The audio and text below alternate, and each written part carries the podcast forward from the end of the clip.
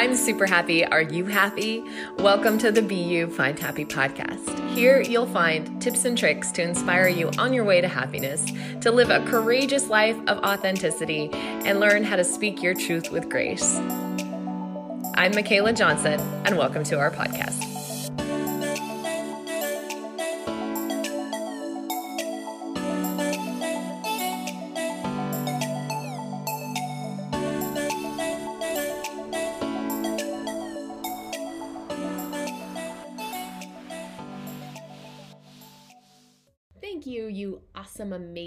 Human on this earth plane. I am so grateful that you are here. Just wanted to take a second and say if you click like or hit subscribe, it helps this podcast continue. I want you to live the fullest expression of your experience in life, and you can find so much more by visiting beyoufindhappy.com. There you'll find Empowered, my motivational journal for women, links to all of the various books, and so much more. Thank you for being you.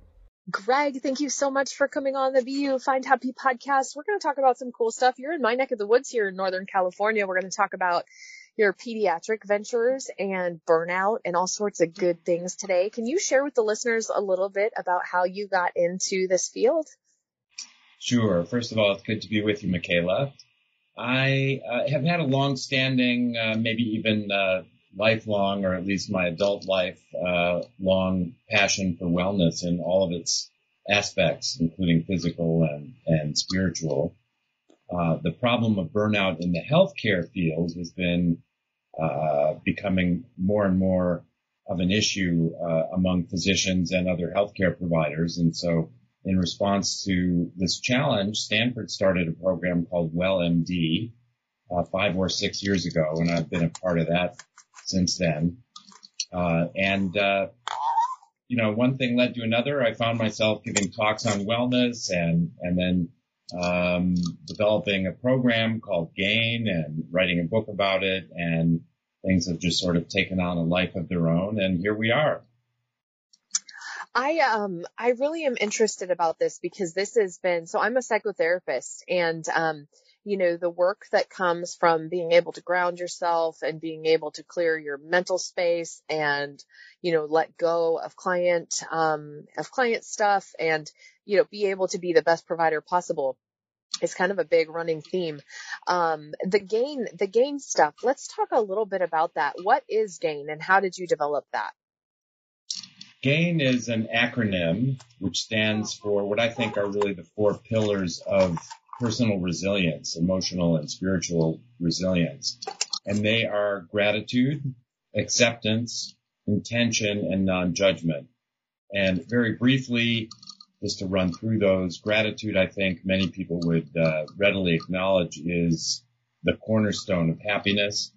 Uh, you can be blind and happy. You can be very poor and happy, but you'll never see somebody who's ungrateful and happy. So gratitude clearly uh, is a requisite element of our wellness.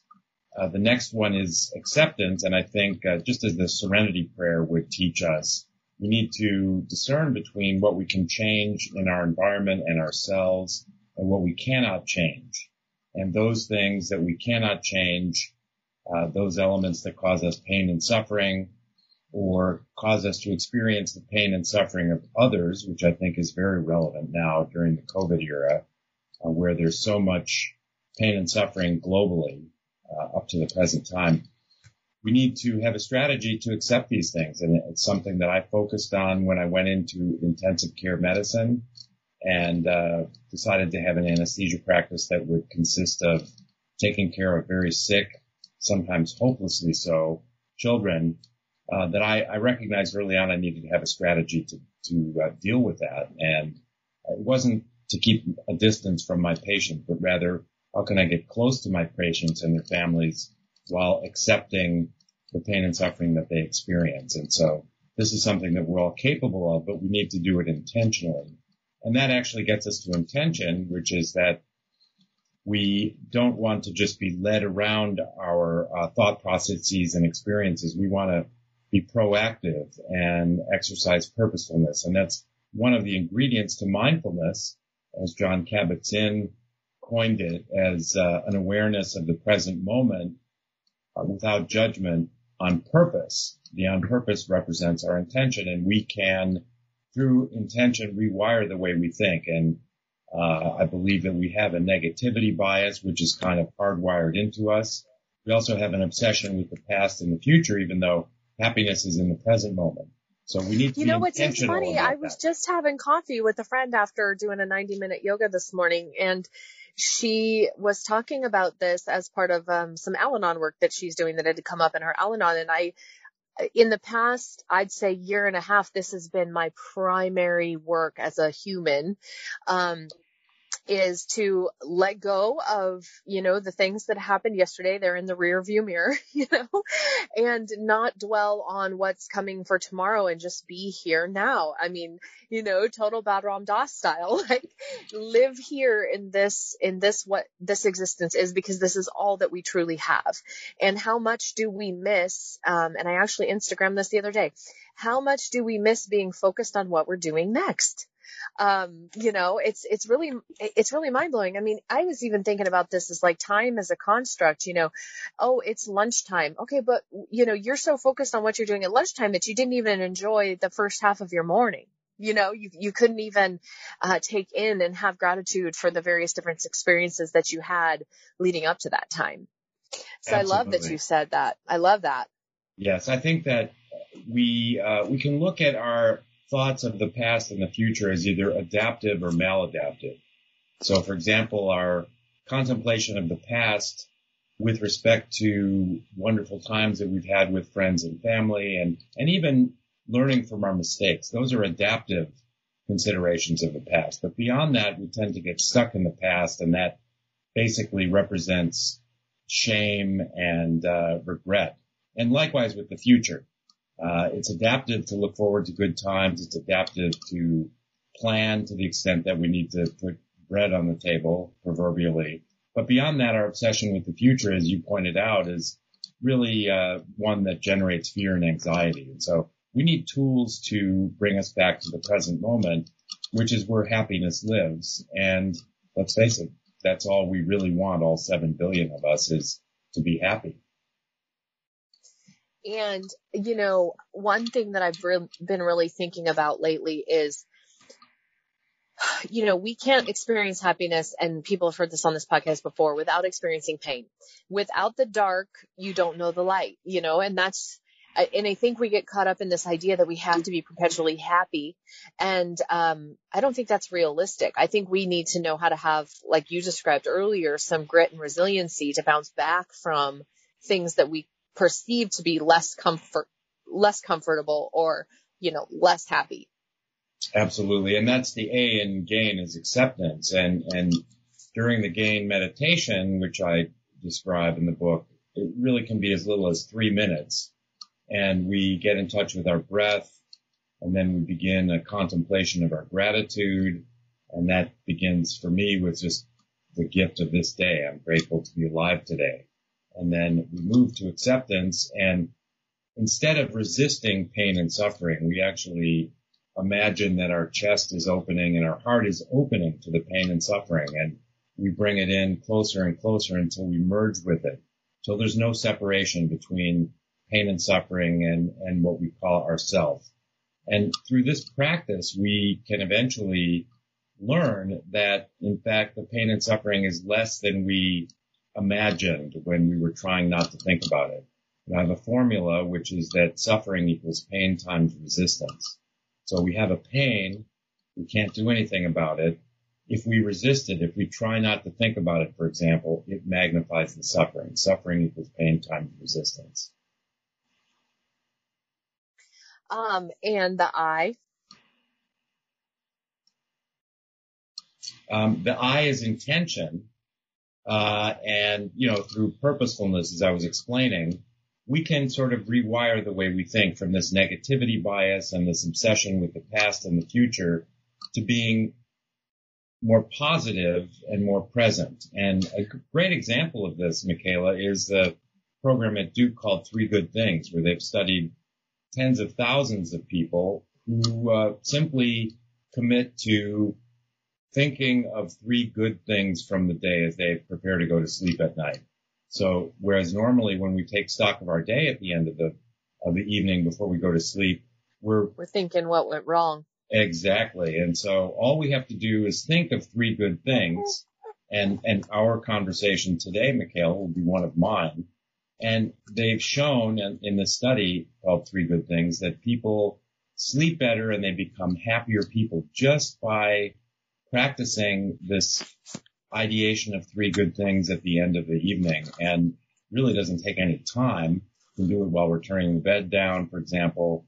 Um, and so this is a really good example of how we can rewire the way we think simply by being intentional, in this case of, of thinking of three good things at the end of the evening. So that just shows that we are capable of rewiring our brain, of becoming more positive, overcoming our negativity bias and our obsession with the past and the future if we put our minds to it and we have a regular practice at any age.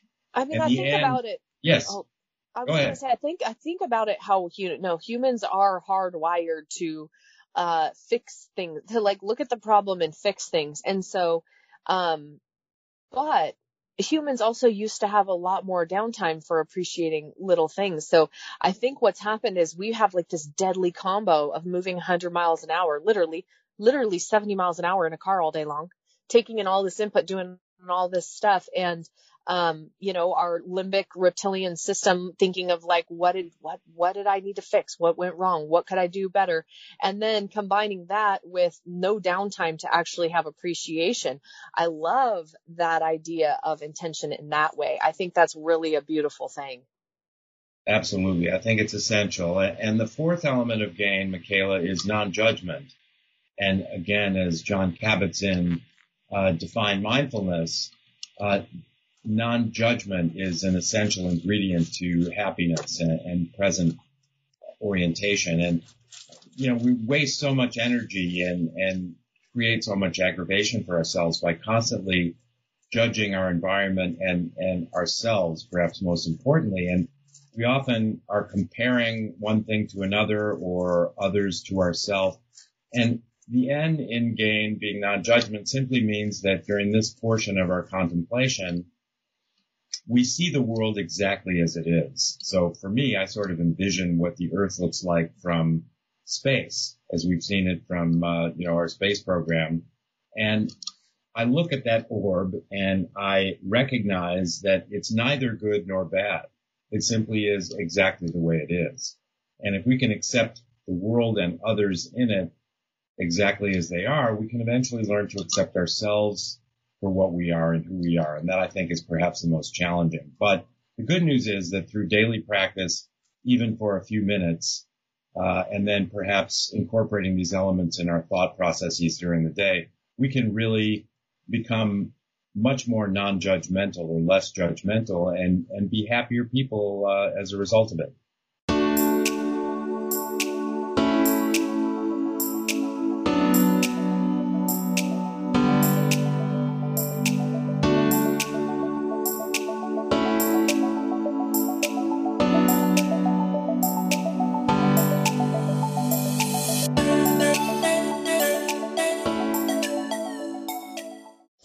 This is interesting that you even say this because this came up recently. I was reading Don Miguel Ruiz, Mastery of Love.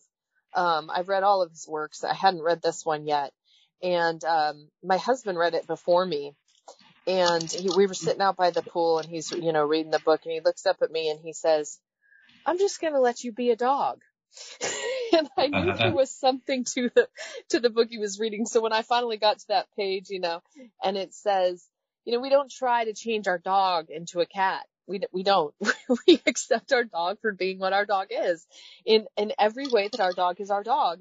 And, um, I love that. I love the idea that like, let, let and live and let live, you know, like, uh, accept acceptance for where people are and, and what they're doing. And this has been huge in my life lately because of, um, you know, a lot of the stuff that we're kind of dealing with in California in the way of uh, COVID. And, you know, it's, it's, it's interesting because I've really had to say everybody is just doing the best they can with the information they have right now. And I can accept them for that, for where they are and proceed on, you know? Um, and it's, it's been a challenge. It's been a journey. Non-judgment has been probably one of the hardest things that I have had to work on and check. And I recently read a book, um, the something of oneness, um, and it was it's it was triggering often because of the fact that you know I think that we've spent a lot of time not just the past year and a half but way longer um, dividing ourselves and so this idea this concept of oneness and non-judgment um, you know you really got to tap deep to work through that one Yes, I mean, it's not necessary to judge others who have different beliefs than we do. And this part of our nature is trying to force the world into one in which our needs and, and wants and judgments are satisfied.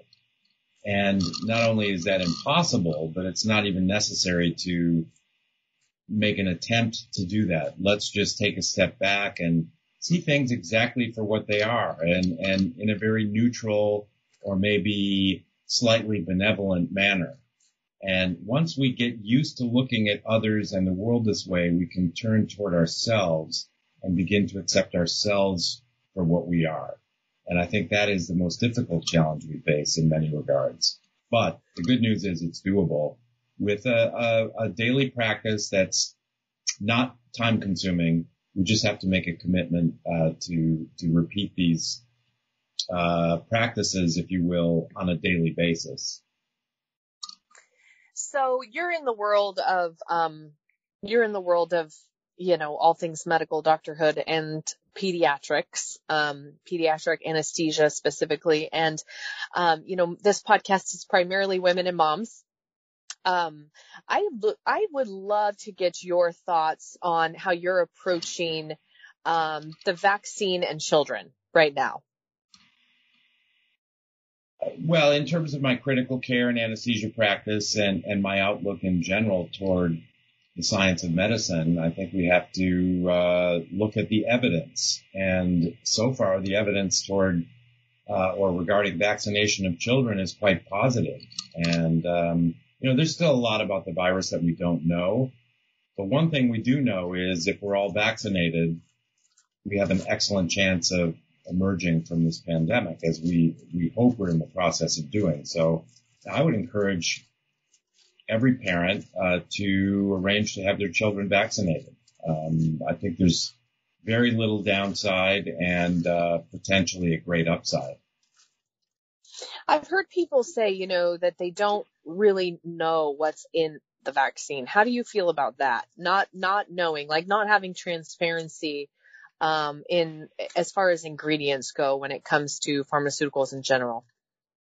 I think with respect to the vaccine, we do know what's in it. It's a matter of people, if they're so interested, taking the time to understand the science behind it, at least the basic elements of that. So we do, we do know what's in the vaccine. We know how the various vaccines are generated and how they work.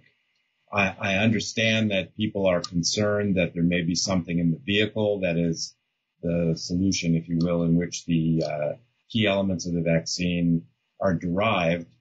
But again, this is where we have to look at the evidence. There, there have been hundreds of thousands and millions of people vaccinated now with very, very few side effects other than those associated with our immune response to the vaccination, which is necessary, similar to what we experienced with the flu vaccine. And I think most of us, when it's offered, uh, consider taking the flu vaccine. It's mandatory for us who work in the hospital setting, but um, I think we do know what's what's in the COVID vaccines and how they work in general.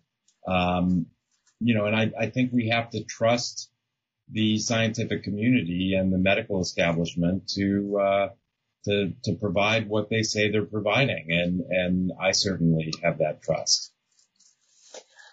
Um, this is interesting. This is something I've been thinking about lately a lot as, you know, a lot of children were homeschooled or, you know, maybe distance learning and things like that. Um, I started to kind of like evaluate, uh, what the expectations were from the schooling that, you know, children are supposed to receive. And me being in the psychotherapy world, I, you know, I started to realize there are some really key things that are completely missing from the education system, notably uh, mental health. Like I feel like this is a huge, I feel like mental health is as important as math, science, and English. Um, and you know, it was interesting to me that this is just not incorporated into the general system of education at all. Um, you know, kids aren't taught survival skills. They aren't taught resiliency. They, they learn it through interactions with others, but they're not taught gratitude. They're not taught how to meditate. They're not taught you know, these basic um, tools for calming themselves down in this kind of crazy modern society that we live in. What do you think about that? Oh, I, I agree with you 100%. Um, I think we put too much emphasis on math in particular. Uh, you know, I certainly took calculus as part of my uh, pre-med uh, requisite course load, and uh, you know, I do uh, some pharmacology modeling, which involves mathematics. My research is in the area of developmental pharmacology. That is how newborns, infants, toddlers, school-age children, and adolescents are uh, affected by and metabolize drugs differently.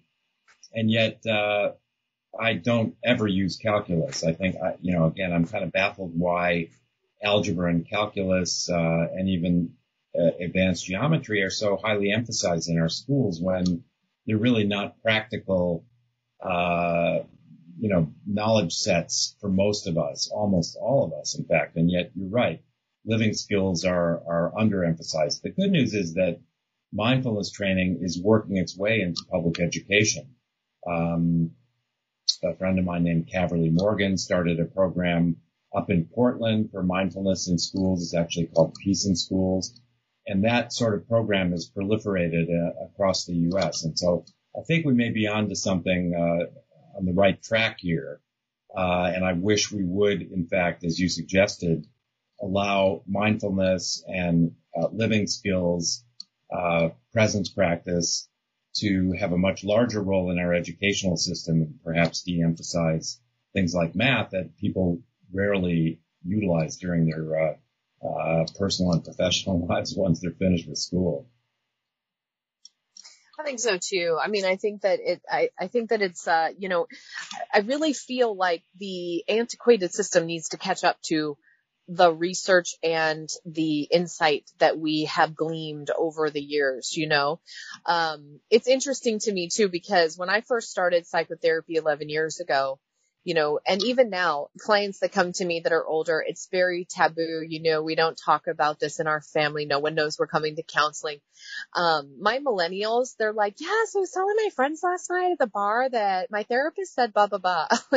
it's interesting to see the shift, um, in the tabooness of mental health in general. And I think that, you know, for me, I, I recently talked about this a little bit I am not a big fan of labels. I have to give a designation to my clients in order to get paid by insurance.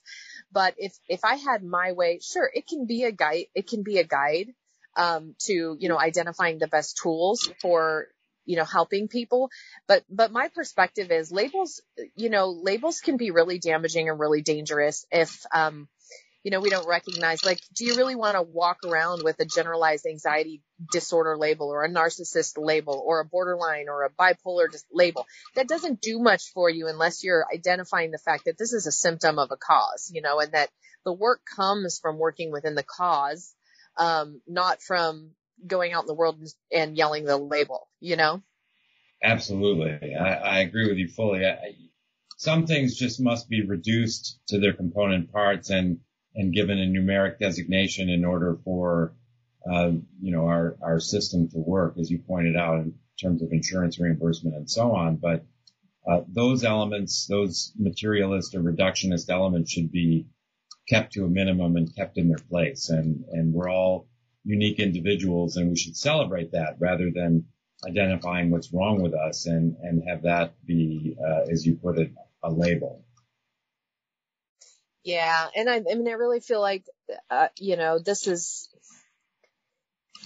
Uh, I feel like we're making a lot of progress, and I feel like these things definitely um, you know, th- things like this podcast and stuff like that really help. And I think the more that we get these messages out about, you know, gratitude and mindfulness and non-judgment and things like that, the more that we become whole as a society. And the more we are whole as individuals, the better we show up in general. Absolutely. Well, we can only do what we can do ourselves. And again, that's acceptance of what we can change and what we cannot change. We cannot change other people except through every little individual interaction we have. And so let's celebrate those interactions. Let's be kind and open hearted toward others and, and, learn how to be that way with ourselves as well. Um, totally concur. And so you said you wrote a book. What is the book based on the gain concept? What's the book about? It is. Uh, the book is entitled Gain Without Pain, the Happiness Handbook for Healthcare Professionals. And it, it there's a lot of storytelling and, uh, but there are chapters on forgiveness and, and, uh, gratitude, acceptance, intention, and non-judgment individually, and then kind of pulling it together and uh, talking about the gain practice. And there are also chapters on sleep, exercise, and nutrition. So I try to have some content related to physical wellness and also spiritual well-being. I like the spiritual component because I think that's a big part of, you know, what is missing. I mean, I, I was just talking about this with someone the other day that, um, you know, when we live in constant fear of dying without connection to spirit, self, source, God, whatever, you know, we're not living at all. We're just waiting to die. um, and I think that the spiritual component, whatever that looks like for you, whatever you refer to it as, whatever you call it, is a very important part of being able to come into self and, and be present, like we talked about earlier. Absolutely. I think it's, it's something that we tend to resist rather than accept. That is our own mortality. Uh, but I do think through a daily practice of, of gain of that includes acceptance, if we actually contemplate our mortality and, and what this means and we let that in, we open our hearts to it, it turns out that it's something that we can all live with and, and not something that we have to be afraid of or have in the back of our minds always. And, uh, you know, it's, it's, uh, if we, we didn't have a limited lifespan, we wouldn't really have the perspective to appreciate every moment. Um, okay. So, so one more thing on this topic, just because this has been coming up often with the variant of COVID and you are, you know, in the medical world. So I'm curious about this. I have heard some things about, um, antibody dependent enhancement. What exactly is that? And how does that tie into people that have had COVID prior? What are you guys seeing in the medical community in this way about, you know, the vaccine as far as it, you know, being an mRNA and all of that? How does this all tie together? Well, I'm not, I, that, that's a phrase uh, that I'm not familiar with. So, um, you know, we, we, the purpose of a vaccine is to expose us to elements of the virus uh, that are particularly recognizable by our immune system. And through exposure to those elements, like the spike proteins on the surface of the virus, we will develop an immune response that consists of antibodies in large part. So we generate antibodies as a uh, as the benefit of our response to a vaccine, and uh, even those of us who have been uh, exposed to the virus uh, and may have had uh, an asymptomatic or symptomatic case of COVID infection, we may have a boost in our antibody levels through subsequent vaccination. So I'm not sure if the phrase that you mentioned, uh, antibody enhancement, I think you said, is related to enhancement. Yeah. So what, so what my, what my research has shown as far as just kind of what I've been reading and trying to get my head around in the world of virology, um, is that something to the effect of if you naturally receive the antibody from the virus. So in other words, you get the virus and your body builds the immunities. This is different than if it is injected in a way where it is not the actual virus itself. You know, the, the, um, and I, and I know they say it is you know, uh, the virus without the active ingredient or whatever, um, or active component. But the idea is that then if a variant comes out, and you know, we're hearing about this Delta variant now, um, that you will actually have a weakened immune response to the new variant.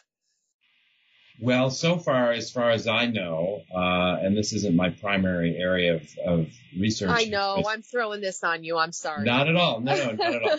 uh, I, as far as I know, all of the variants that have been identified uh, are still uh, attacked by the immune system once we've been vaccinated. And so, in other words, uh, as long as we're vaccinated, we still are largely protected even from these variants.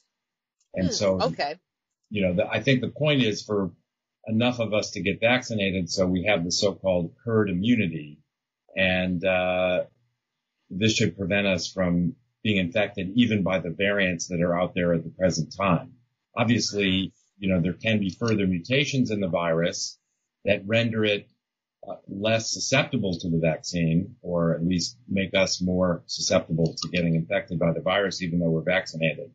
But as far as I know, up until the present time, that has not occurred. And so, you know, we need to continue aggressively getting everyone vaccinated and, uh, uh, we would in that case have immunity even against these variants. I thought herd immunity comes from the the natural process, but but regardless of all of that, you know, I I kind of have this approach on life, which may seem a little morbid, but I feel like you know, in general, we do a lot to.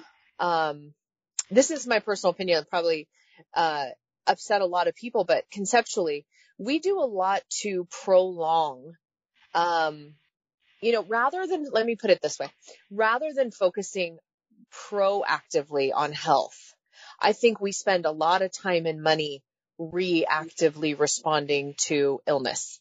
And I really think that this is a very backwards way of having a existence really as humans and and what it and what I think it ultimately causes is you know we prolong the life of people who are very ill um, for a very long time and I'm not really sure how natural that that is. I don't know how healthy that is for society in general, um, or for the people that I see suffering from things, you know. Um, it's sad to me that, you know, it used to be back in the early days of, and granted humans didn't live near as long. I mean, we're definitely seeing much longer lifespans and things like this, but it used to be, you know, when somebody took ill in a village, um, there was this celebration of life and this beautiful passing on to the next, whatever the next is for you. Um, in, in their case, you know, whatever it was for them. And it was such a beautiful process. And now I see we, you know, cram people that are half dead, barely living a life at all into these hospital beds that, you know, stack them up 17 stories high and what is that? I'm not so sure. I, I just, I don't know. I feel like we should be spending a lot more time and money focused on the proactive side of living a healthy, happy life. Absolutely. I, I couldn't agree with you more. Um, I think there's a couple of important concepts in, in your narrative, but one of them is an emphasis on prevention rather than treating disease. And uh, I think that's why our healthcare system is ranked as poorly as it is. We're excellent at taking care of illness, but we're not very good at preventing illness. And I think this is clearly where we need to be going. And I think everything we're talking about is part of prevention. Um, you know, sleep, exercise, and nutrition, uh, the tripod of elements that support our physical well-being. Uh, and there's a chapter on each of those in my book. Uh, but also, um, you know, our spiritual wellness and, uh, you know, our, our healthcare system really should be much more geared toward prevention rather than treatment. Although, uh, you know, we all appreciate the wonders and the miracles of modern medicine when it comes to treating diseases. So I, I do think though, it, it, there are just so many reasons why we should put much more in the way of resources into uh, wellness and disease prevention rather than focusing so much of our uh, our resources on on treating disease. Greg, I completely wholeheartedly concur. And thank you so much for coming on the podcast today and sharing some of these incredible insights with our listeners. I really appreciated having you on. My pleasure, Michaela. Anytime. As always, we include everything that you need to know about Greg's book and what Greg is working on in the show notes. Thank you so much. I just had a great time today, Greg. Thank you, Michaela. Take care. Bye bye.